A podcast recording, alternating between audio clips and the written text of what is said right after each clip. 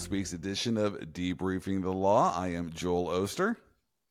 I'm Chris Marone. I hope you noticed I am sporting my KU Jayhawks, Rock Chalk Jayhawk. It is now the start Chalk. of college basketball season. Woo! Let's It go. started better uh, for us. Uh, hey, you know what? Go ahead and just cancel the NCAA tournament. It's already been decided. Uh, KU is going to be national champions. You heard it here. Not first, but everyone else has been saying it. That's how good Yep. KU is. So last night, I know we are recording this on Wednesday. I stayed up late Yep. because my Ooh. KU Jayhawks were playing the UK Wildcats, University of Kentucky Wildcats. It's not. Ooh. I- It's KU and UK. Why people can't get that, I don't understand. I was in in F- Disney. I went to Florida on a vacation right after the the um uh Final Four many years ago. I had my hat that said. KU, and KU had just played in the championship game, and someone there said, All "Oh, right. you're a Kentucky fan." No, it says KU, not UK. But hey, it's over with, Chris. Hey, not everybody, not everybody loves sports the way that we do. And you know, remember when K- Kentucky was a good team? Hey, Kentucky is ranked. They are going to be a serious contender by the end of the year. They got a lot of uh, freshmen. J- Uh, Coach Calipari went back to his old ways of the one and doneers, and so they looked very impressive. In fact, they had KU on the ropes Okay. all night long. But we stole Michigan big man Hunter Dickinson. He was amazing. Twenty-seven points, Love it. twenty rebounds. Give him the National Player of the Year as well. This thing is done, and uh, so it's One Rock Chalk. Jayhawk time. College basketball is here get your brackets ready. So, Oh, for sure. Well, yeah, we're gonna do it right this year. Final Four's in Phoenix. We're gonna be here. Make We're gonna have to do in it. your guest room right now. I am going to It's be there. there. I am going to support my Jayhawks, even if I can't get tickets, which I doubt I'll be able to. We'll get tickets. Oh no, no, no, no, no. You can get tickets. We'll get tickets. Oh yeah, it's in Phoenix, man. This is my home. This, is my it, place. man. We can do this. I am this. playing golf, and I am going to be watching my KU Jayhawks play in the Final Four. That will be amazing. So I'm sporting my Rock Yep. Chalk uh, hoodie this morning, uh, just to support my my team. All right. But I want to go over another real pressing issue. It, it kept me up uh, many, many nights this All night. past week, as I was worried about the Chiefs. I, Absolutely, I'm a Absolutely. huge Chiefs fan, and uh, it has it's not been a secret that the Chiefs are kind of helter skelter this year. They play a lot better when a certain fan is in attendance than when the certain fan is not in attendance. I have no idea why that is. Well, no, we know exactly why that is. It's because It's Travis. when Joel is in attendance. When Joel is in attendance at Chiefs game, the Chiefs went out I for Joel, wish. But not when he's not. there. Travis Kelce is a head case. We love him here at Kansas City, Oh, but the fact is, he has always been a head case. We have known in years past when Travis Kelce did not look right. It's like, what's going on? We then realized, oh, Yeah. His birthday was this last week, and he was out drinking all night long and partying because that's just kind of the guy that Travis Kelce is. He is somewhat of a head case. In fact, so much so that when he was drafted, Andy Reid had to call Travis Kelce's brother, Jason Kelce, whom Reid drafted when he was the Philadelphia Mhm. Eagles coach. So he knew Jason Kelce and said, Hey, can you keep your brother in line? Should we draft him? Is he going to be okay for us? So he had that reputation even coming uh, to the NFL. Right. So uh, we, we, he's somewhat of a head case. In fact, the entire Chiefs are somewhat head cases. They like it when Taylor Right, Swift right, is in Like, attendance. be fair. It gets them psyched up. Here's where I'm going with this, Chris. The Super Bowl. Now, I know it's too early to count your chickens here, but let's just go there. And the Super Bowl is Well, I mean, look at the AFC right now. Bills lost to the Broncos. Like the Bengals lost. I, you know, the AFC's kind of falling apart right we're, now. We're going to get there when we do our. we- We're now doing We a are. comedian We of are. law top five Right. teams, and we did a, an initial Right. one last week.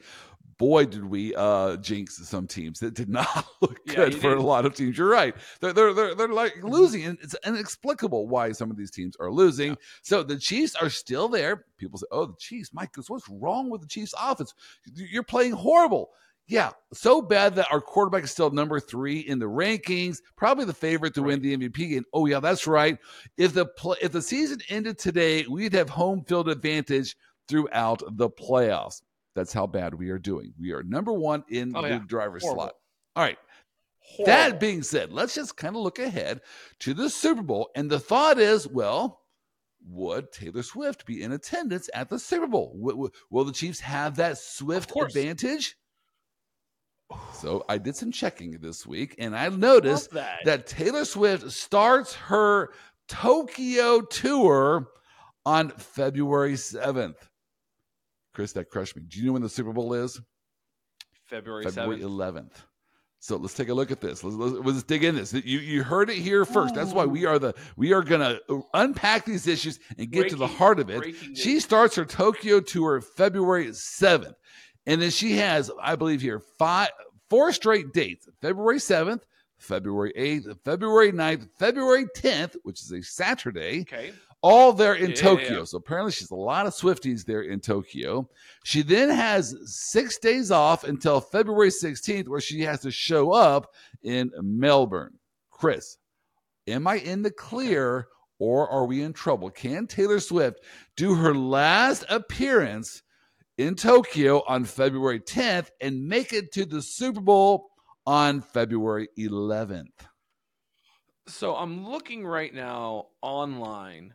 The flight from Tokyo to Las Vegas is roughly, with no stops, 18 and a half hours. No stop. Uh, wait a second. Are you No, saying that's the flight. flight? Or are you time Yeah. or actual clock time? That's like from takeoff to landing is 18 and a half hours. For us normal folk who have to go on an airline, you know, and get to get to Turkish Airways or get to whoever we're flying, Air Air Japan or whatever. So, let's say Taylor has a private jet, not out of the That's uh, not a bad thing of of an assumption. I, I, let's go with that one. so if it's 18 and a half hours in the air in a regular 787 uh, you know boeing 787 aircraft or a 777 aircraft let's drop that down to a g14 or a g16 gulfstream 16 aircraft doing the quick calculations in my head it's probably a 16 to a 15 hour flight if she goes directly and ends the show at midnight tokyo time gets on a 15 hour flight to las vegas she could make it there by kickoff because of the time. Here's what- she crosses over the international. I looked line. at that. so she'll be fine. She'll I looked fine. at that. It is 17 hour time differential uh, be between Tokyo and, and Las Vegas. 17 hours. So you're right. When she ends it, easy. her concert, let's just say midnight, it would be like, you know, uh, It's midnight on Saturday. early Saturday morning. a- in- 11, 9 a.m. Saturday Yes. morning. all right. There you go. She actually can do it. No, midnight on. Yeah, midnight on Saturday would be 9 a.m. Saturday morning for us. It is possible. so she could take that flight. It could, bro. With love, anything is possible. There you go. So, hey, Usher is the one that's supposed to be performing at halftime at the Super Bowl. You know what, Usher, make room because Taylor Swift will be able to be there and she is going to overshadow your performance. You might as well put her in, and now I can rest assured, sleep well because Taylor Swift can be in appearance there at the Super Bowl. Oh man, I think she'd be too much of a basket case to per- to perform at halftime, right? Because this is what's going to happen. You're going to hear it here first, folks. Chiefs are going to the Super Bowl. Kelce's going to catch for three Super Bowl touchdowns, leading your Chiefs to victory. He's going to be named MVP. MVP. She's coming out. He's coming. She's coming out on the field. The ring is going to come out on national television, and America's love story is solidified in the things that we love great: football, head cheerleader, pop stars, the biggest stage in the Wow. world. It's going to be an amazing Super I Bowl. can hear. You and I are going to be crying. We're just we're going to be so happy for them and the Chiefs. It's, I'm getting emotional. Oh my goodness. I can it. hear him say it now. He's going to grab the mic because he, Travis Kelce knows how to grab the mic. And he's going to say, you know what? Absolutely. I got a ring today by winning the Super Bowl. That is not the most important ring today. He's going to pull out of his back pocket a ring and say, Taylor Swift. Oh my goodness. This is, it's, it's going to happen. right somewhere he's going to have that ring on him the entire game, which is going to be the fuel for the Travis Kelce MVP run of the Super Bowl. Man, All right. Whew. So it is possible. We have done the math. Chill. She can do her last concert there in Tokyo, hop on her private jet. I doubt she's going to fly Southwest. She doesn't have to worry about getting in line. It'll be a private jet, and it will. Right. I just love how these superstars live. So actually, Travis Kelce got some kudos this last week because he's taken care of Taylor Swift by buying a new mansion here in Kansas City for $6 million because she needs her privacy. So it's like, uh, that must be nice to do. It's like some guys might open the car door for the, you know that woman or whatever, but no, he bought a new six million dollar mansion. How? Look, man. How how are regular dudes going to compete in this world with Travis Kelce? He's not like I love. There's an internet meme going around right now where it's Travis and Jason at Cincinnati, like when Travis was a freshman and Jason was like a, a junior. And the caption is one of these is the front runner for sexiest man alive and the other one's dating taylor swift.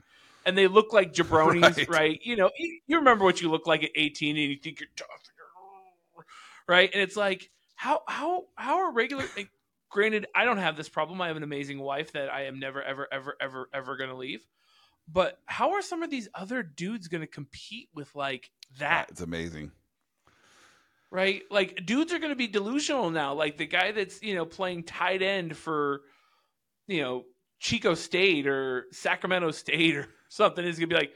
I'm gonna end up with Taylor Swift. There's a lot of pressure me, on know, this. Me and Selena Gomez. There's a lot of pressure on this relationship because Travis Kelce, if yep. you mess this up, that means now the entire focus and ire of the Swifties will be on not just right. you, but your Kansas City Chiefs, and that's personal. So you better not mess this one up. Right. And you know what I love out of all of this?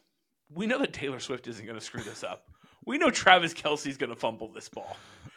it's just a no. Like, don't say that. Just tra- Travis, man. You hey, you know what? You know what else is inspirational about Travis is he had a friendship bracelet and a and a platform, and he shoot his shot, and he made it from half court. There you go. So men, it just takes 15 seconds of insane courage and you too can get the girl and a six million dollar, uh, you know, bachelor pad. I guess. Uh, yeah, some of those. Box your weight. Box your weight, man. Just box in your own That's weight right. class. Hey, uh, we got some interesting legal news to discuss. Uh, a lot yeah. of legal news in sports, but let's start off with the United States Supreme Court because they decided Our this last stop. week to adopt a, uh, a set of rules, a code of conduct that will govern their their actions. And this has been in the news a lot this last year due to, uh, well, for one, Clarence Thomas, but it was many other justices as well. But of course, the media likes right. to focus on Clarence Thomas. Now, oh look, he is committing ethical violations. He accepted some money from a, a sort of GOP mega donor, which by the way, this person's name I think actually legally is GOP mega donor because every time you ever heard him referred to it was GOP mega donor. Well, he gave right. um uh, he, he gave Clarence Thomas a lot of lavish trips. Also, I think mm-hmm. um, bought his mother's uh, property there in Georgia, let the mother stay in it, things like that. Everyone was in uproar over, oh my goodness, look, can you believe these ethical violations that Clarence Thomas is engaging in? To which my response was, hold your horses. Do you even know what you are saying? Because there is nothing wrong with getting paid. Chris, I get paid for what I do. You get paid for what you do. Football players get paid for what they do. There's nothing wrong with getting money. What we don't like are twofold, two things. I want to just lay this out there before we dig into this code. There's 2 mm-hmm. ethical considerations that play here. One is we don't want public service for sale. So we don't want anyone in public service to be saying, look, I do a public service. I, I, rule on cases. Your access to this public service depends upon you paying me money. We don't like that. That's oh, that's horrible. That is unethical. Everyone will agree with that. There's a secondary thought, which is we don't even like the appearance of impropriety. So let's not make any bones about it. What we're talking about here is not that Clarence Thomas's vote was for sale. I've yet to hear anyone say that Clarence Thomas's vote was for sale. In fact, his vote is the most consistent, predictable vote on the U.S. Supreme Court, and no one is suggesting his vote is for sale. It's the appearance.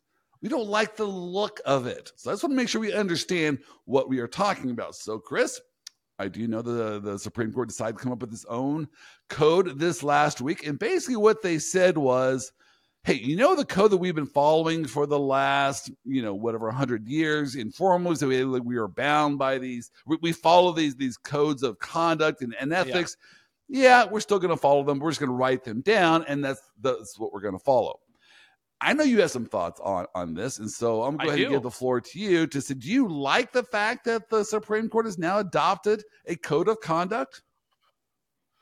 Sorta, kind of, maybe. I was when I was a, a wee lass, when I was a young, young, young man, um, we were taught about three branches of government, right? We were taught about the legislative, the judicial, and the executive branch. And we were taught that America was based on these three branches of government for specific reasons one, separation of powers, and two, checks and balances, right? The, the judiciary checks the executive and the legislative. The legislative has power over the judiciary to appoint and, and confirm and to impeach. And the circle continues, right? There is no check on the Supreme Court's code code of ethics. There's no enforcement. Uh, there's no mechanism for. Enforcement. Let's talk about that. Was, You're saying there's no method of enforcement. What do you mean by that? Right. So, reading through the code of ethics, essentially, Chief Justice Roberts laid out what is ethical and what isn't ethical for the Supreme Court. And I will give it to him. I read the code of ethics and it's a very clear cut. This is what you can do, right? We don't do bribes. We don't, we want to avoid any sort of impropriety perception. We want to make sure public perception is, is, you know, is favorable towards the court, that they have faith that our rulings are in good faith, especially if they're super controversial or if there's something that may go against public opinion, which the court has done before, right? And, um, you know, Brown versus Board of Education is, our throwback go to that the court unanimously decided that segregated schools was unconstitutional, which was incredibly unpopular at the time. So unpopular, right? We had race riots, we had another talk of succession, we had years and years and years of, of legal cases and people trying to skirt the issue. So I understand that the way that the court is perceived is important, but also that public perception in itself cannot be the mechanism by which enforces against the court because the Constitution is clear on due process, equal protection, things to that okay, effect. so you, Chris, but you're a lawyer and I'm a lawyer. So what you're saying here is that if right. we commit an ethical violation, there is a code that enforces it against us because and there's someone will say, "Hey, you committed a violation." It goes in front of a body. They do some due process on that. There's a, a hearing on mm-hmm. it. There's a ruling. We can appeal right. that ruling. And I guess you're saying that there's no method uh, to enforce no this code of conduct on the Supreme Court justices. Right. And I'm not, and, and I'm taking this in an abstract view, right? I'm not going to say that what Clarence Thomas did, though personally I believe was uh, is in violation of ethics codes. I I don't. I'm not going to try to say we need to prosecute Clarence Thomas. What I'm trying to say is that there are nine justices on the Supreme Court that are answerable to no one which is a little bit of the point because we don't want political influence on the court, but we don't have a due process mechanism to say, hey, what you're doing is improprietous. There's clear cut cases, right? If I took cash for votes, right? Everybody's going to say cash for votes. That's improprietous. Let's get him down. Um, one day, Kagan jumps across the desk and stabs to death John Roberts. Yes, that's an impeachable offense. Let's get rid of, you know, that's not important. But like for us, right, as lawyers, we have very niche ethical rules that we have to follow that sometimes we get really close to that line with and there's no mechanism for us as as a in, in, in, any sort of way. There's no mechanism as the us government or us as people to say hey i think that justice sotomayor skirted that line a little too close. Can we have an independent body examine whether or not this action is in line with their code of conduct or should she be sanctioned, censured, something to that well, Let's unpack that. Why is there no uh, enforcement provision? I think that's one of the reasons why they, there's not been a code for so long because there are some real separation of power issues. Can right. the Supreme Court give over power over their their body to Congress. Well, that would put Congress now over the Supreme no. Court. And now they can control some of the decisions. Right. Oh, we don't like your decision in this particular case. We are the Democratic Party, we're the Republican yeah. Party. We're going to now start, you know, uh, inquiry right. into what you did. So it you can't just right. hand that over to it's the uh, to another branch of government. That's going to be abused. Oh, one thousand percent is that going to that's abused now, right? People are one issue voters, and sometimes that issue is I'm not even sure the Supreme Court themselves can discipline themselves. Here's what I mean by that. Yes, the Constitution gives us a Chief Justice and gives us a Supreme Court, but there's also means to re, to appoint them, confer them, and to remove them. Right. Well, so the Supreme Right. Court themselves can't take out a justice because they don't like their rules. They're the only enforcement Right. mechanism under the Constitution, which is the, gov- the document we're governed by, that governs this, is impeachment. That is the only enforcement mechanism. So, Chris, isn't it possible that this code of conduct might aid and facilitate an impeachment proceedings? Hey, look, you violated this code of conduct. You, we all you all agree this was an important code of conduct. You violated Rule 502, and therefore now this is the subject of an impeachment proceeding.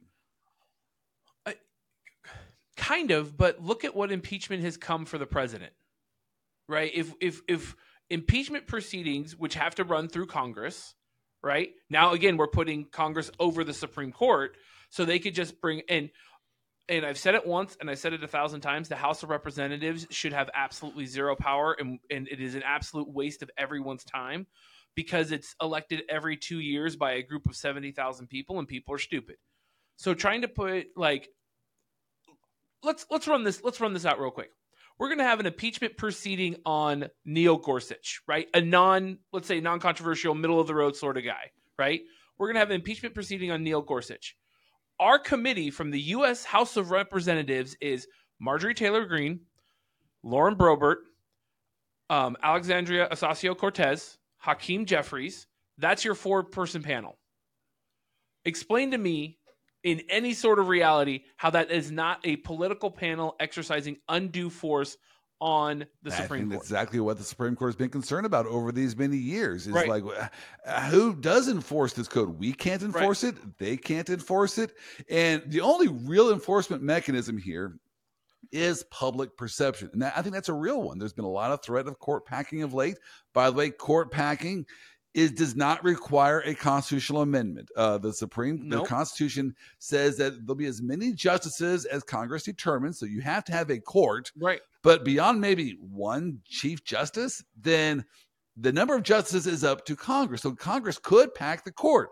Now there is an argument that maybe Congress cannot take away justices. So it, let's say we Right. have nine justices now. If if the Congress passes a law that says we're going to reduce that number to seven, and by the way, that was tried in 1803. Uh, the thought there is Right. okay, you're going to reduce that number from nine to seven, but you can't fire anyone. So that just means the next two times there are openings, they don't get filled. But you can actually remove a justice without going through an impeachment proceeding. Right. So so let's do that, right? Let's say Congress lowers it from 9 to 7. Um for any sort of court packing, right, you need to have a majority in all three houses, right? You need to have a Democratic president, you need to have a Democratic Senate, and you need to have a Democratic Congress. That's or Right. flip side, Republican, right? Either side has to be in charge of all three branches of government. And as we have learned, we have learned when Republicans are in control of all three branches of government, nothing gets done. And when Democrats are in control of all three branches of government, nothing gets done. For some reason, when either party is in full control, they just sit around and like in this big circle firing squad and just shoot at It's each other. It's almost like they are It's afraid ridiculous. to do anything controversial when they get power because they fear they might lose those marginal elections in two years. and then in turn they Right. lose it and then in turn they lose every time it's it's it, it is a self-fulfilling prophecy but with with that you're looking at the supreme court and you're trying to figure out well what mechanism right what what and and, and to be fair i don't know. I'm not being an armchair quarterback going well the supreme court should uh, appoint a member of the executive branch a member from the senate and a member from the house to be a three judge panel over whether or not this is ethical. And it has to be the opposite party of the party in power or it has to be the opposite party of the party that appointed. I don't i don't know what that rule is. I'm not i'm i'm not there. I would supreme court i would love to consult on this. So if you'd like to hire me my name is chris marone. I can be reached at 831-760-0515 but um i don't i don't know what that is but i want them as a body of nine or you know 27 with their clerks to figure out some way of enforcement of this code of ethics. Because every other code of ethics, all the way down the line, judges, lawyers, doctors, accountants, we all have an enforcement mechanism. There is something there. And with, I mean, you're a parent, Joel. You had a code of ethics and conduct for your children. There were consequences if that ethics or conduct was not met. We need something. At a minimum, It- it- this is don't what they could do. I, I, I believe their hands are somewhat tied because of the separation of powers and the, the congressional or, or the, Right, right. The, the rules under the, the Constitution. But what the Supreme Court Right. could do is Roberts could say, look, we are going to have a code of conduct and we are going to investigate ourselves. And we are going to, the one justice will be recused, but then it will go before the other eight and they will make a determination as to whether or not this has been violated. And then they will. Guess do nothing with it, but at least they will have made a, a determination that this justice violated one of the ethical rules. And then if Congress wanted to impeach that justice because of that, they now have that information. That's what Congress can do. Or maybe John Right. Roberts just says, I'm not going to allow this person to write any more opinions. Roberts can do that as Right. well. Now, they, they still will have a vote, but maybe they can take away the power to actually write uh, majority opinions from Something. that justice. something. I mean, our founding document says a more perfect union, not a perfect union, a more perfect union. I think that that's what the essence of this country is is we're trying to perfect democracy every single day. We're taking steps to be a better allegedly. We're taking steps to be a better democracy and to lead out for the rest of the world as someone who as some country that really believes in this idea of you know a representative government that is answerable to the people and this code of conduct though a step they enforce it. Tell me how you're All going right, to enforce speaking it of forming a more perfect union, Michigan is caught up in a cheating Ooh. scandal, and the Big Ten has really stepped in it when it tried to discipline Michigan. So let's My unpack gosh. what is going on here. I assume you, have, you know what's going on. Uh, coach Of Jim course. Harbaugh uh, is the coach of the Michigan Former Wolverines. Uh, actually, he's an amazing Yep. coach there for Michigan. Uh, Michigan was Yeah. people don't remember this. They were in dire straits. They could not find a decent coach. They had losing seasons until they landed on on Jim Harbaugh. They took him from the NFL. and where did harbaugh come from uh, what team did he leave I assume he left the 49ers to go coach. San francisco Yes, 49ers he actually that's was right a really good coach. He coached against his brother in He the did. Super Bowl, the first Super Bowl he did uh, brother Super Bowl before the Kelce's Yep. Super Bowl, uh, brother Super Bowl. Well, so Michigan is caught up in this cheating scandal, but we don't know to what degree Michigan is caught up. In other words, there's absolutely no evidence, and as you and I unpacked last week, there's actually some evidence that Michigan, that the Jim Harbaugh Harbaugh did not know about this sign Mhm. sign gate is what I'm going to call it. Um, there's a lot of evidence for okay. for starters. It was very shoddily run. I mean, if you're going to send one of your coaches to scout out in person another team to steal their signs, why would you buy tickets in your own name? That that just doesn't Right. make There's much a- sense to me. That's someone on their own to going out and doing this to be better at their job, but there's no evidence that Jim Harbaugh actually knew about Signgate. In- In fact, it also went on the um the the talking heads this last week that oh well look we, we see video on the sidelines where this coach that did the, the the advanced scouting and the sign stealing was telling Harbaugh hey they're gonna they're gonna they're gonna rush us they're gonna rush they're gonna rush here as if that's proof that he knew what the other team's signs were. Well that's what his job is is to tell Harbaugh what he thinks is going to happen. And so I'm not sure that's evidence that Harbaugh knew about Signgate uh, that being said the Big Ten, I think, rushed to judgment and they suspended Jim Harbaugh for the remainder of the regular season. Yep. Chris, the first thought I want to focus on here is that the Big Ten came out with this decision on a Friday late afternoon. I think it was four o'clock on a late Friday afternoon, and it was a federal holiday. It was veteran the day before Yep. Veterans Day, and so the course would not have even been in session. Right they could have came out with that opinion thursday night in the courts we, we were have been in talking about it all week. The, you didn't need to wait Yeah. until Friday afternoon at four o'clock.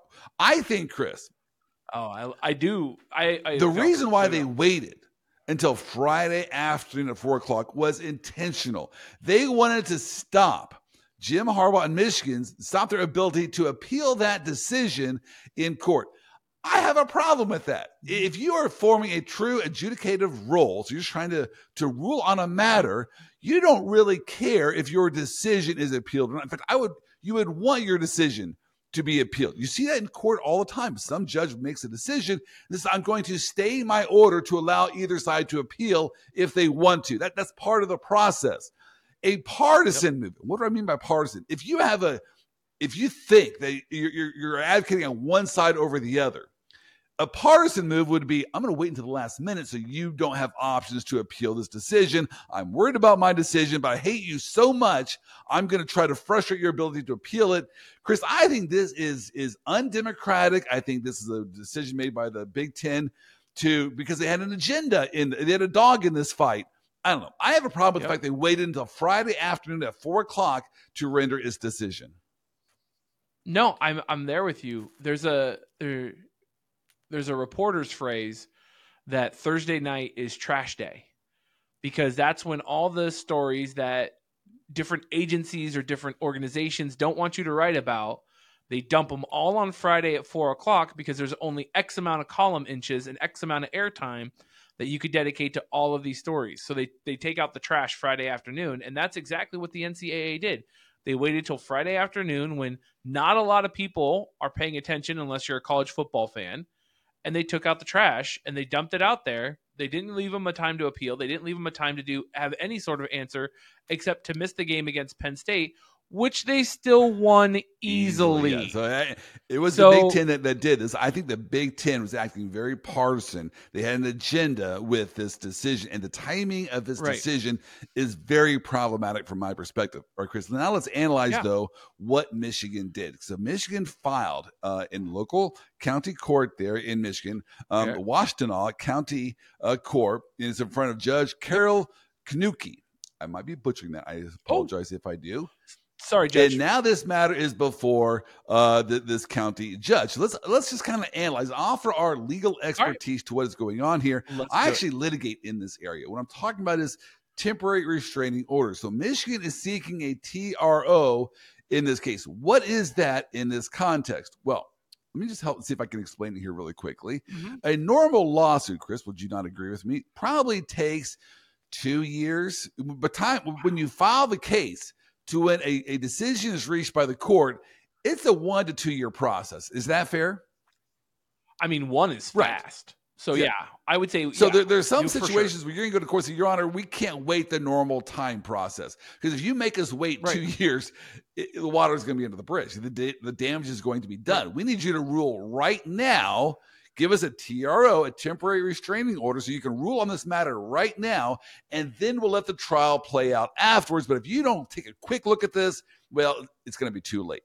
There's four factors when a court will issue a TRO. The first factor is likelihood of success on the merits. Yep. So it has to be likely that you are going to to prevail on the legal merits of this case, which is a All low bar which is a very low bar. Well, let's hold off on that. Okay. The, the the second prong is going to be irreparable harm. So you mm-hmm. must actually suffer some kind of irreparable harm. What does that mean? Well, basically, it means um, not money damages. So basically, usually in a legal proceeding, you're saying, I'm suing you for money. My car was damaged. You pay me X amount of dollars and my car will get fixed. So it's da- money, dollars can fix your problem. But sometimes money can't fix the problem. And, and, so, like here, if he's not able to coach this game, there never will be this game again. It's not going to. They're not going to come back and replay this game. Yeah. So money can't fix it. I'm suffering irreparable harm. There was a famous uh, Supreme Court case called Elrod v. Burns, where they said the loss of constitutional rights, the First Amendment rights,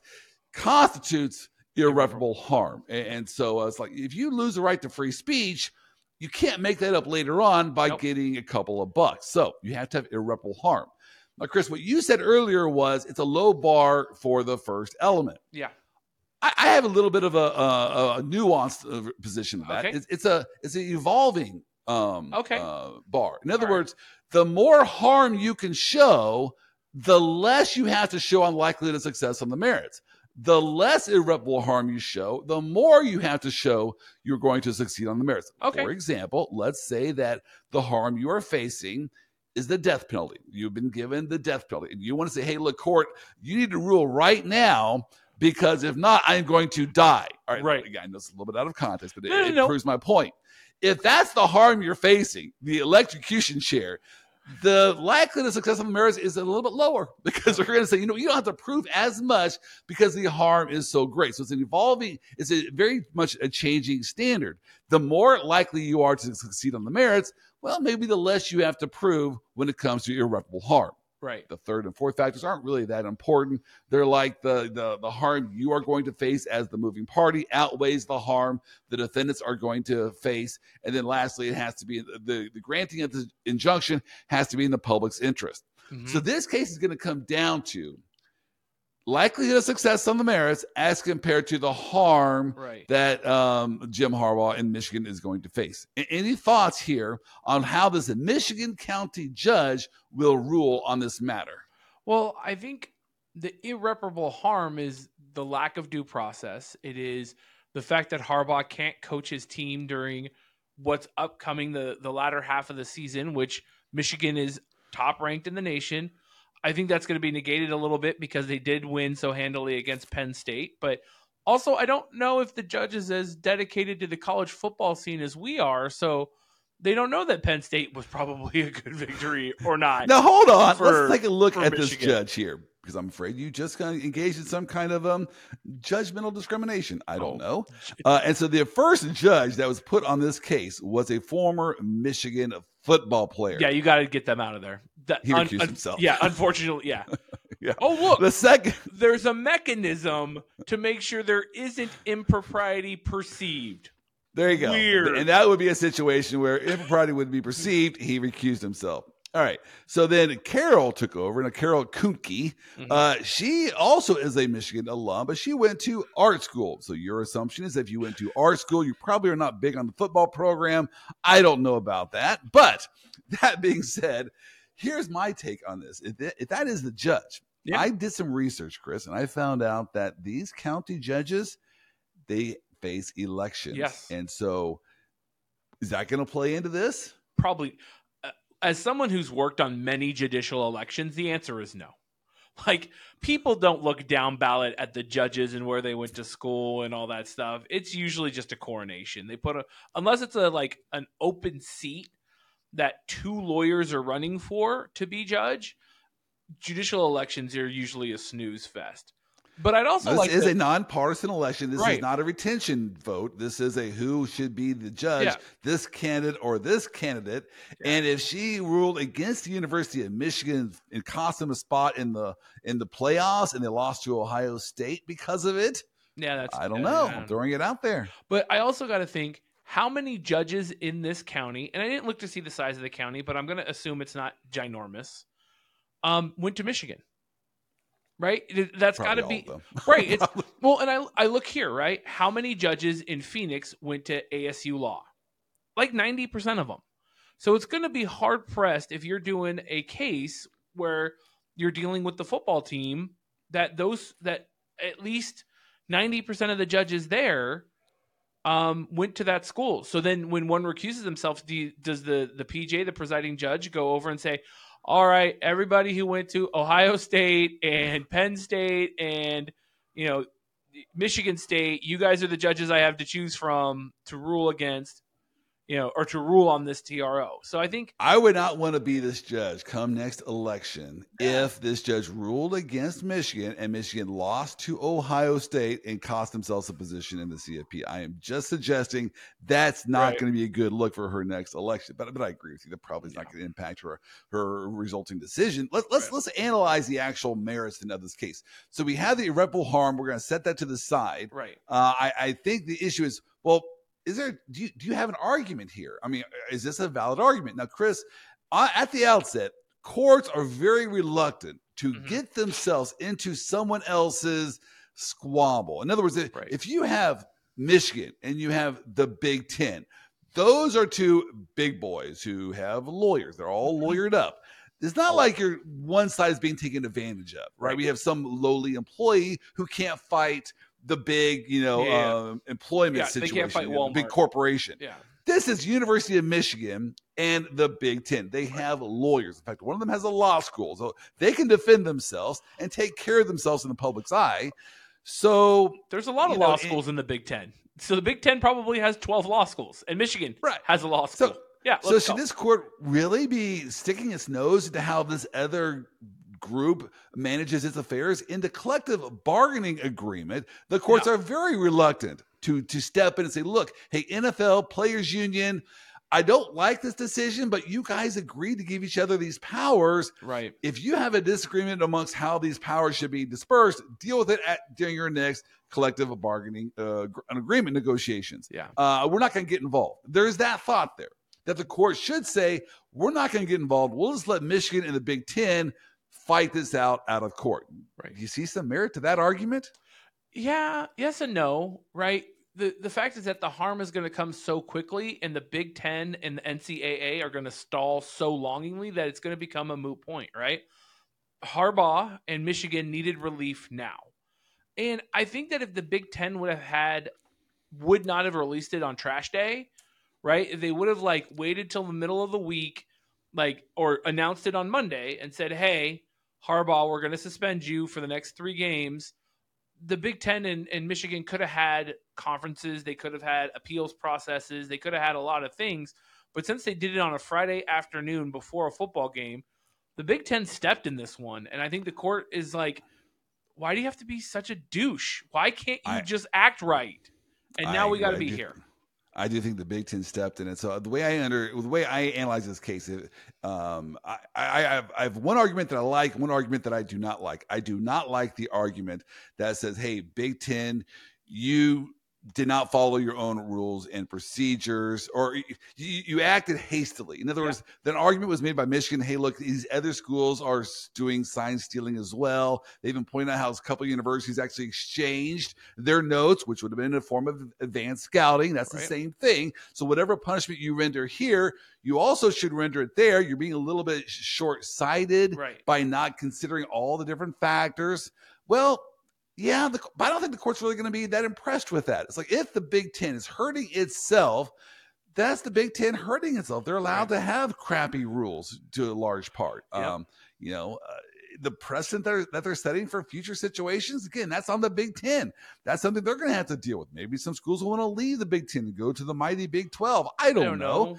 That's not really for this court to, to deal with. So I think that argument, I don't think holds a lot of um, water. No, I, I, I agree. The and that's the point, right? That's the point of collective bargaining. That's the point of Big Ten NCAA is to figure out your own stuff, right? The, courts argument that I do like- Right. The argument that I, I do like is the argument if, if Michigan can say, look, you are unfairly treating us because you've treated all Yep. these other schools differently. Here's what I mean by that. Michigan has made the argument that the Big Ten lacks the discipline power. Well, do they or don't they? In other words, have they disciplined other coaches? Have they suspended other coaches for what they consider to be viol- you know, vi- uh, violators of their rules? Well, if so, and Michigan participated in those decisions or did, didn't, didn't Yeah. bellyache or squawk then, well, maybe you could say that the Big Ten actually has that power. If they have never done this before, never disciplined a coach or suspended a coach, well, that's going to help Michigan's argument there. So and then I think the court might step in and say, yeah, due process was not followed here, and we need to set this for future hearings. Come on, Chris. All, all you need is one extension here, and then Yeah. Michigan wins, right? One extension gets this past the CFP deadline. Yeah, essentially, and that's part. and that's part of the argument, right? Uh, Big Ten dropped this right before to screw the CFP. They And did. so- they, they was intentional on the timing of it. It's just hard, yeah. I don't get why Michigan acted, why the Big Ten acted so quickly. I just don't understand that.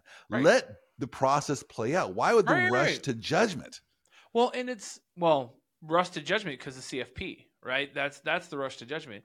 Rush to judgment is to say, hey, you know, we're we're we're in control here, and Harbaugh did what was wrong, and so we're going to suspend him.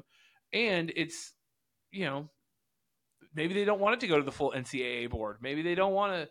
I don't know. But I, I do yeah, not understand this because the the Big Ten seems to make money. In fact, they would want two teams in the CFP. They're not trying to hurt Michigan. They're trying to, and you can say, oh, they're trying to help Ohio State. Well, okay, but then they're yeah. also hurting Michigan. Let the winner of that game then go to the CFP and make the conference millions of dollars. So I don't really understand what the Big Ten is doing here. Why the rush to judgment? But hey, we're going to follow this case as it happens. Right. All And, and what what I mean, what what do they lose by doing due process correctly?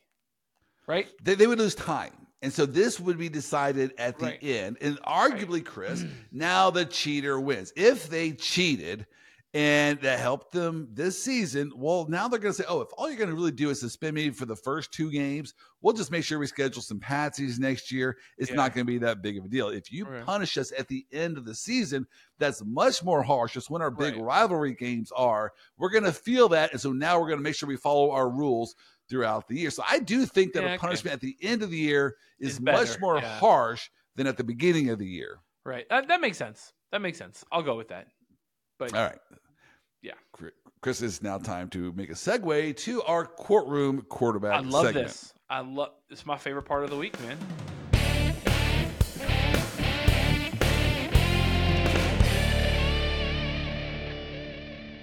Yeah, unfortunately, I did not have a good transition for that. We've been talking about sports this entire podcast. There really isn't a transition to talk about sports without the law attached to it, but that's what this part of the podcast is. And so, I don't know, let's start here, Chris. I did a a top five ranking of NFL teams last week, You and did. um, I think it's fair to say that ranking did not live very long. Right. Uh, and so my- I think three of the five teams all lost in horrendous fashion this last week. Yeah. Was not was not good. So Not good. I have a I have a new list here. My number five on my list is Cincinnati as compared to Wow. the, the Ravens. How are you going to put a five and four team at number five on your list? But you know, you do you. You- A a- you do you. What kind of nonsense is that? God, fi- Look, man, like we we I, we have given Cincinnati and Buffalo such a wide berth to say no. You're a powerhouse AFC team. Wide berth. Let's go. We are 10 weeks into the season. 10 I weeks. know. And they are both at or below 50%. They it, it, it was hard. So here's what I did. I have a top four that I think are unassailable. I, I don't think anyone can argue with my top four. After that, I didn't know who to put in number five. I mean, it was it was I was at loss. Right. Do I put Miami in at number five? Well, Miami just lost to the Chiefs, and I don't think Miami scares me at all because they don't know how to play defense or play in crucial moments. They've yet to beat a winning team, so I didn't put Miami there. Buffalo, no shot. No. Jacksonville got blown out of home by you know 100 points. I can't put Jacksonville there. But then I came to this. I put the Ravens in at number five because I had to put someone in at No, number no, you put the Bengals in at number five, not the Ravens. I know, I know. So I, I Oh, put the. Ravens in at number Oh, okay. five, and then the Ravens play Cincinnati this week. Okay. And then I thought, okay, well, who's going to win that game? Who do I really think is going to win between Cincinnati and the Ravens? And I thought, Cincinnati's going to win that game. I, I don't see the Ravens beating Cincinnati. So how could I put the Ravens ahead of Cincinnati? In my heart of hearts, I'm thinking this week's game, there's no way the Ravens are going to beat Cincinnati. Hey, So that's why I then put Cincinnati. I crossed out the Ravens and put in Cincinnati. But you know what? We're going to find out on Thursday Yeah, whether or I'm not like- I am crazy or if I'm onto something. You know what? I'm going to trust you so much, Joel, that I will change my pick that game from the Ravens to the Bengals No. because of your absolute list of top five. You know what? This is going to just show how much, as a Kansas City fan, I fear the Cincinnati because they've beaten us. They beat us the first three times Mahomes faced them. Yeah, They cost us dearly. I, I can't just I can't get that out of my mind, and so I Yeah, but my Mahomes- judgment is warped here. But if you want to follow a person with warped judgment, that's going to be on you. Yep. Well, yeah. I, yeah. All right, so that was how I came to that number five spot. But I will admit, I have no idea who belongs in that number five spot. Right. All right, number four, I'm going to put Detroit. Okay. I'm here for this. Detroit is really. Uh, we did a podcast several weeks ago where I said who doesn't even have a shot at the Super Bowl, and I put Detroit in that group that does not have a shot at the Super Bowl. Wow, was that stupid? I should have known better because Detroit beat my Kansas City Chiefs, but they look good. They are on a roll. They are seven and two. They are winning, and maybe they should be even higher. I don't know, but I have Detroit at number four. Right. I love that. That is a right. great pick. Dark, all right. dark horse. Number three, moving on up from previously being unranked. So last week, by the way, number four was Jacksonville. I had to throw them out. Number Ooh. three last week was the Ravens. I had to drop them. Not in my rankings last week, but now sitting at number three is San Francisco. How can you not put San Francisco in at number three? Here's my main reason. Then I'll I'm gonna let you um, glow the fact I'm taking your boys there. San Fran they lost three games in a row. They did. All right. Really, it was only two because the first game there, they actually lined up for a 40 yard field goal to win the game and they missed that field goal. So that's excusable. That's not really on the team. Right. When you line up for a 40 yard field goal to win the game, you should win that game. Yep. All right. Give them a break. So they lost two to three in a row. They have a young quarterback. They're learning things. And, and was it Dablo? What's his name? Dabo Sweeney. So he was injured. He was he was Yep. out. That he is the reason why. So I'm going to assume he's going to be healthy for this postseason run, the end of the year run, and so he was back. And San Francisco was back with a flurry as they destroyed previously uh, number three Jacksonville. I forget the, the score, but I think it was like 35 to three, some insane number like Mhm. that. So San Fran is is my number three team, You, you know, I'm I'm good with that because I know what your number two and number one are going to be. I don't know. unchanged from last week. yeah. Um, Chiefs number two, Philly number one. Right. Which is a given, right? We we don't we don't need to have that discussion too much because it, it's where it's at.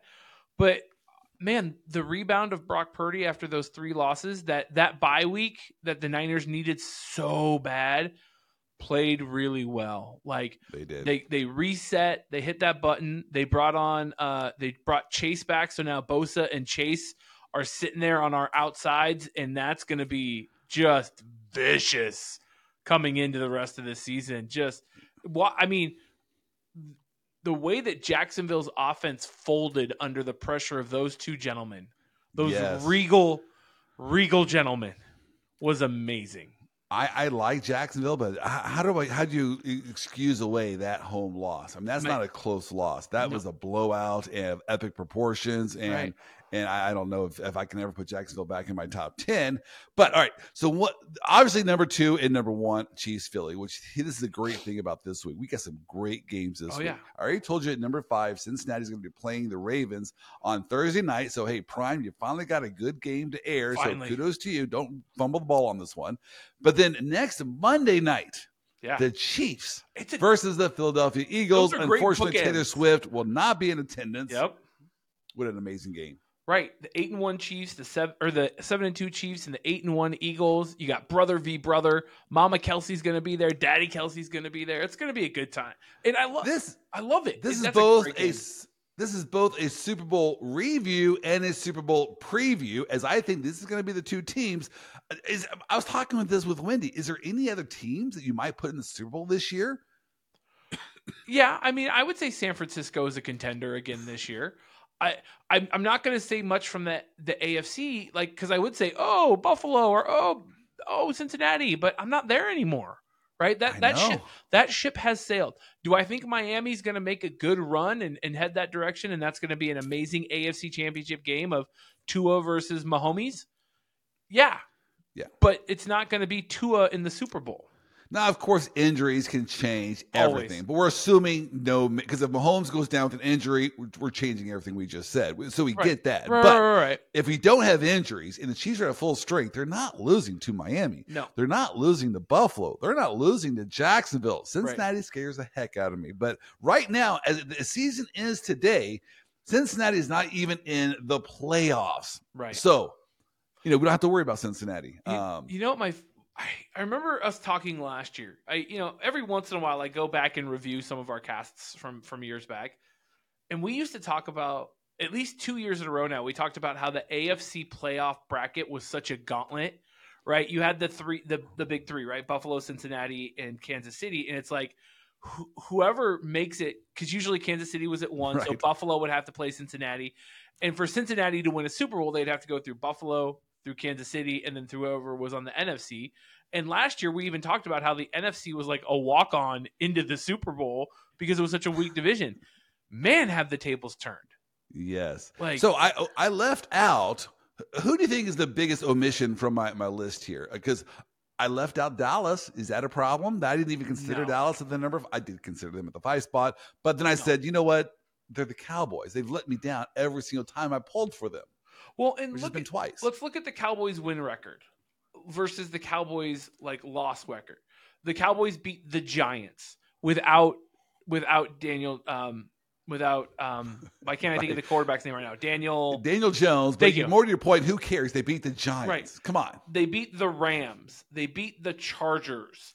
Like they're not they're losing to Philly. They're losing to San Francisco. They Right. The big Right. games they don't show up for. Right. They're the Alabama of the NFL, right? They have this cakewalk sort of schedule, and we call them great. And when it comes to big teams, they lose out big. So Good- yeah, Dallas. Dallas is six and three. I got it. But you know who else is six and three right now? The Steelers. You know who else They- is six and three right now? The um the Jaguars and uh the Dolphins and Now let's talk about the the the Steelers. I wanted to Browns. Right. Yeah. The Browns actually do scare me a little bit, but the Steelers, I, I, I worried. I thought about them at number five, but here's why I didn't put them in because they, I think, had the best coach in the NFL. I think Mike, Mike, Tomlin, is absolutely. amazing. I think he's almost too good for his own benefit because he can't get decent draft picks. They don't have a quarterback. They're not going to win in the postseason with Pickett as their quarterback. That's not a possibility. This is like the Marty Schottenheimer era Right. team where they're going to play great defense, play great ball control, whatever, but they don't have that stud at QB. I, I don't see them winning in the postseason. I would love to see a Chiefs Steelers AFC Championship game. That would be good. That would be a fun AFC Championship game. I would like that. All right. Because I love Mike Tomlin, right? I think Mike Tomlin is a first ballot Hall of Fame coach. No, no qualms Yes. about it. Absolutely no qualms about it. Um, but man, it would it would be fun. It would be fun. All right. So, any other teams that should jump out at you that I should have put in there? Well, actually, let me let's hold that thought. Now, I have three storylines for you, four storylines, and which one? I want you to explain this to me, Okay. and, and tell me which one is the more outrageous uh, position. The Vikings right now, Oh my god, they're The six, Vikings. They're six and three, aren't they? Six and four. They are in the playoffs. They were one and four, left for dead because Kirk Cousins went down with injury after they already started their comeback. They didn't lose their their stud quarterback. Right. Jefferson, their stud receiver, goes down with a Right. hamstring pulley against the Chiefs. They were one and four, and now they've won five straight and sitting at six and four near the top of the NFC. Is that a shock? No. Remember last year, right? The Vikings have a, a one. They have a great fan base. Minnesota fans are amazing. Uh, up there with Buffalo, right? They are absolutely great. But Okay. two, it's this this idea that, and I and I think they exemplify it really well. Is this money ball idea? They're not looking for the Patrick Mahomes because they're not going to get it. They're a small market team, right? They're not going to get the the Joe Burrows or the the you know they're gonna they're gonna have to do kind of the Brock Purdy thing, and you also have to find a quarterback that meets with their culture, that understands that they're not going to be an MVP candidate.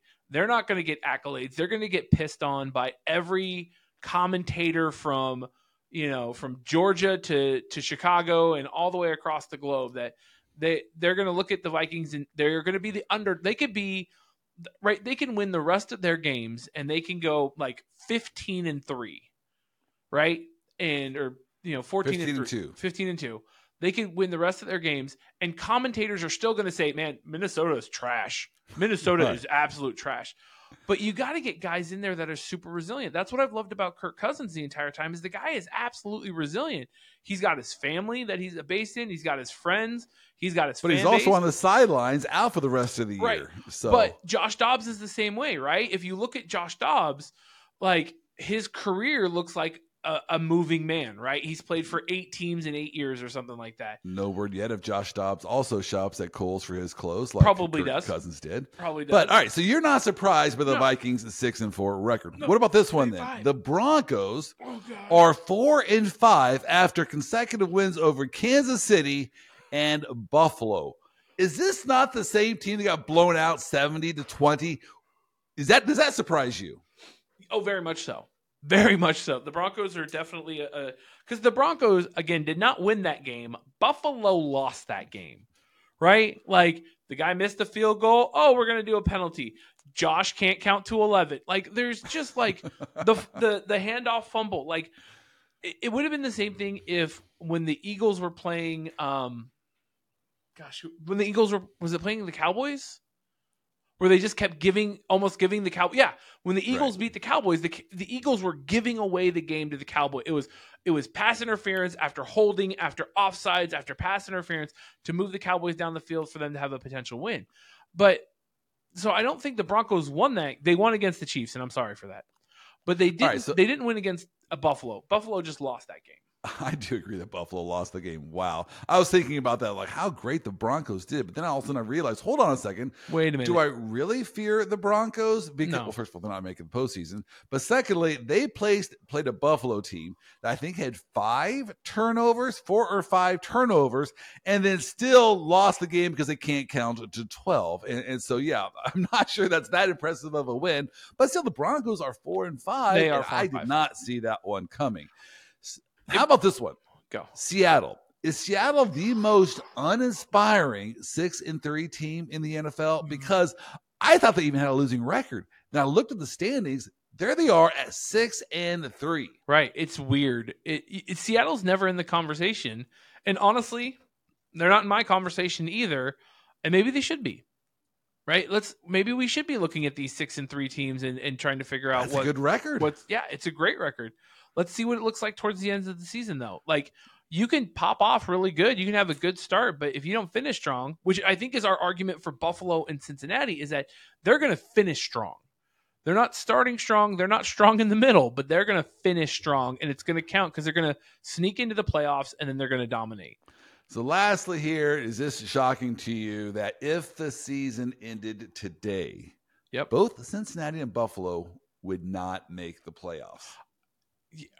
Yeah, that doesn't surprise me because we've watched them play every We're, week. we're past halfway, so there's not Yeah. is the beginning of the season. right, And those two good teams that we thought were Super Bowl contenders right. are not even going to be playing in the postseason. And so, um, You know what do us Shocking. and every other NFL analyst in this world know? Like we, everybody's like Buffalo, Cincinnati, and we're like Buffalo, Cincinnati, and now we're like Jacksonville, Detroit, Miami. Like, yeah, it's it's Yep. and this this is the love of football, right? This is what makes it so fun and enjoyable. Is that any given Sunday, any team can win.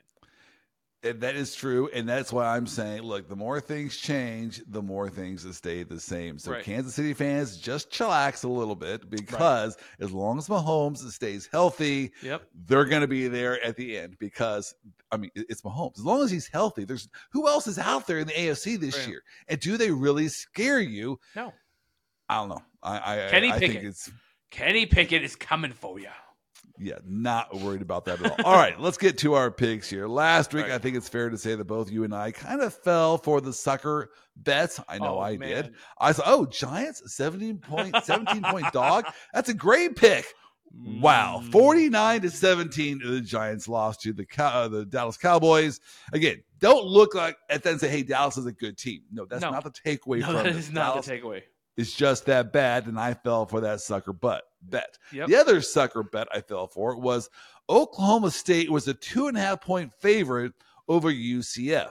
So Oklahoma State was at the top of the Big 12. They had Yeah. beaten K State and KU. They were highly ranked. This was a good team.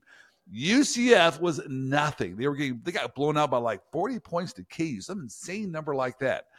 I think two and a half points. What am I missing here? This is the Yeah. easiest bet of my lifetime. Do you know what the final score of that game was? I do not, but it was sad. 45 to 3. UCF throttles Oklahoma State. How? I have no idea how UCF did that, but apparently I missed something. I thought that was the easy bet, and wow, was I wrong. Thank goodness I do not bet a lot of money. Yeah, good. Solid, solid, solid decisions.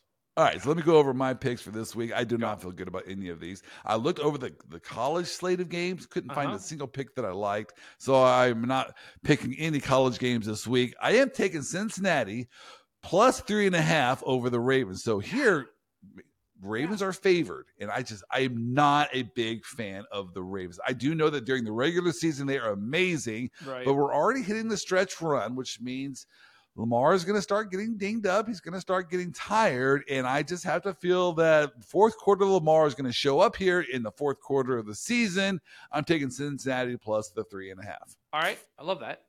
Steelers plus three and a half over the Browns. Again, the Steelers going to be a dog. I'm going to take that one. I worry Right. about this one because I do think the Browns have a good quarterback. He's finding his sea legs, and um, Steelers, they, they have Mike Tomlin. So I got to take the underdog in this one.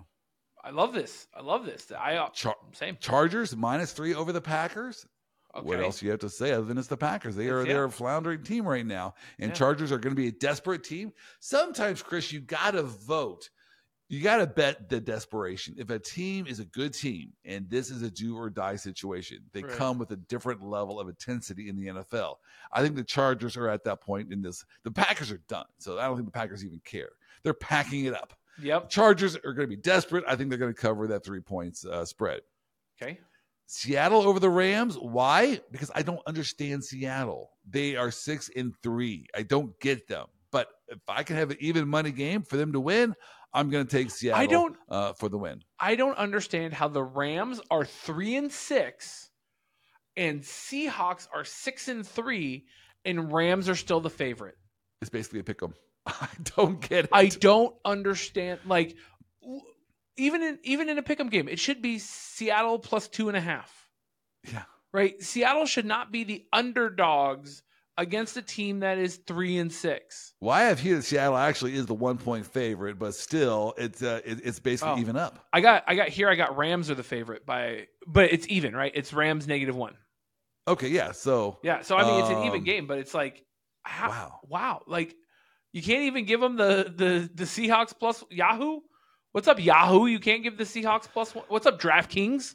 Can't- Vikings, Yeah. two and a half point favorite. Oh no, no, Vikings are a two and a half point dog over Denver. So now Wow. Denver is the favorite. Am I reading that right? Right. That yeah, that's going to be an easy pick for me as well. I'm taking the Vikings to Yeah. I get two and a half points. I think the Vikings are going to win that game. Yeah, I think Uh, so win it I get outright. two and a half points. I'm going to do it. Finally, I'm going to take the Chiefs over Philly. Why? Ooh. because you can't. You You, got to pick this game. You gotta. Super Bowl preview and review. Got I'm it. taking Chiefs. Why? I have no idea. Yeah. Um, but I have no analysis here. Uh, I think the Chiefs will be dialed in for this game. Mm-hmm. They got to be. Why are the Chiefs the favorite playing Philadelphia at Philadelphia? I thought it's in it's at Kansas City, isn't it? Was it Kansas City? Okay. Yeah. Right, Yeah, it's at Kansas City. Then there you Yeah. go. Yeah. All we'll right, give 'em that. Chiefs. Love Chiefs. Minus, again, it didn't even phase me. I just looked at the Chiefs. I'm picking the Chiefs. Yeah. Don't even look at it. Don't look at the numbers. Don't pay attention. It's a big game. I'm telling you what, Chiefs play different. I worry more about the Chiefs playing Denver than I do the Chiefs playing Philadelphia on a Monday Right. night. exactly. The Chiefs are going to show up on Monday night against Philadelphia. They will bring their A games. They will not bring their A game against Denver, and it showed. But they Yeah. will show up for this game. for sure. All right, man. I got similar picks. I got Vikings over Broncos. Reasons, obviously. I'm going to go with Jets plus seven over the Bills. That's how much my my my uh, trust in the Bills has wavered. I'm going to go with Niners plus, or I'm going to go with Niners minus 11 over the Buccaneers.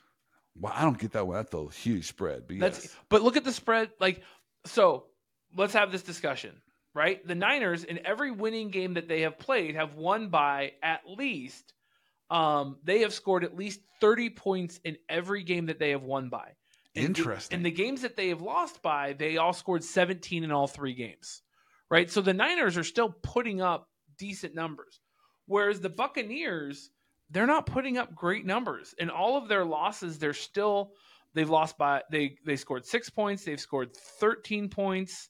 Um, granted the Houston game it was 37-39, that's kind of an outlier. And to beat Tennessee, they've only scored 20 there's been at no point has Tampa Bay, outside of their one outlier in a loss to Houston, have they even come close to 30 points.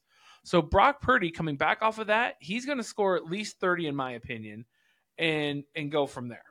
And I like so- that analysis. San Fran over the Bucks. yeah, that's where I'm at with that. That that's actually one that I gave like time and energy into. If you can't tell, um, this one out of just spite, out of pure spite, and I'm going to lose this one. So kids, don't do spite. I'm going to pick uh, Carolina Panthers over the Dallas Cowboys, just out of pure spite. Cowboys are favored by negative 10.5. I think they're going to have a big head after beating the uh, the uh, Giants the handily way they did with and I look, I love CeeDee Lamb, and I think he's an absolute amazing receiver. But I just want the Cowboys to lose. Yes. That's where I'm at. Pure spite. Um, I'm passing on the Dolphins game because even though the Dolphins are a, negative 12 favorite, that's just, whew, that's just not something I'm ready to go with yet. But I am ready to go with the Lions over the Bears. Lions, Lions and Bears. I like that. Lions and Bears. Lions are a minus nine favorite going with the Lions and Bears. And I'm just going to avoid Cincinnati and Baltimore altogether. I'm just going to push that game to the side and just enjoy watching. Is this um um Thanksgiving Lions and Bears? That, that should be a Thanksgiving. They, That they're a should week be early on that game. They are a week early on that game. That I mean, both the Lions and the Bears play on Thanksgiving. Hey, speaking of Thanksgiving, it's right around the corner here. I already Right. bought my turkeys. I bought my ham. Uh, we are actually going to do Thanksgiving dinner here this Sunday at my house. So, hey, Ooh. Chris, if you're in the area, come on over Would for love some to. good smoked turkey. Hey, Thanksgiving preview: Niners, Seahawks, Commanders, Cowboys, and Packers, Lions. There you go. I love Cannot it. wait for football on Thanksgiving. It's gonna be fabulous. All right, Chris. Hey, have a great week, and we'll see you next week. And go Big Red. See you next week, Joel. Thank you for listening to today's podcast. If you enjoyed this podcast, please give us a five star review. We need your love to help us continue highlighting the funnier side of the law. I want to give a special shout out to our Vice President of Operations, Wendy Oster, without whom this entire operation would be a complete and utter mess. Sean Wynn and 155 Features for making me sound way better than I actually do. Brooke Bolin for our marketing efforts, and Ryan Kuhn and Paul Kuhn of Triplicity Marketing for our technical and computer support.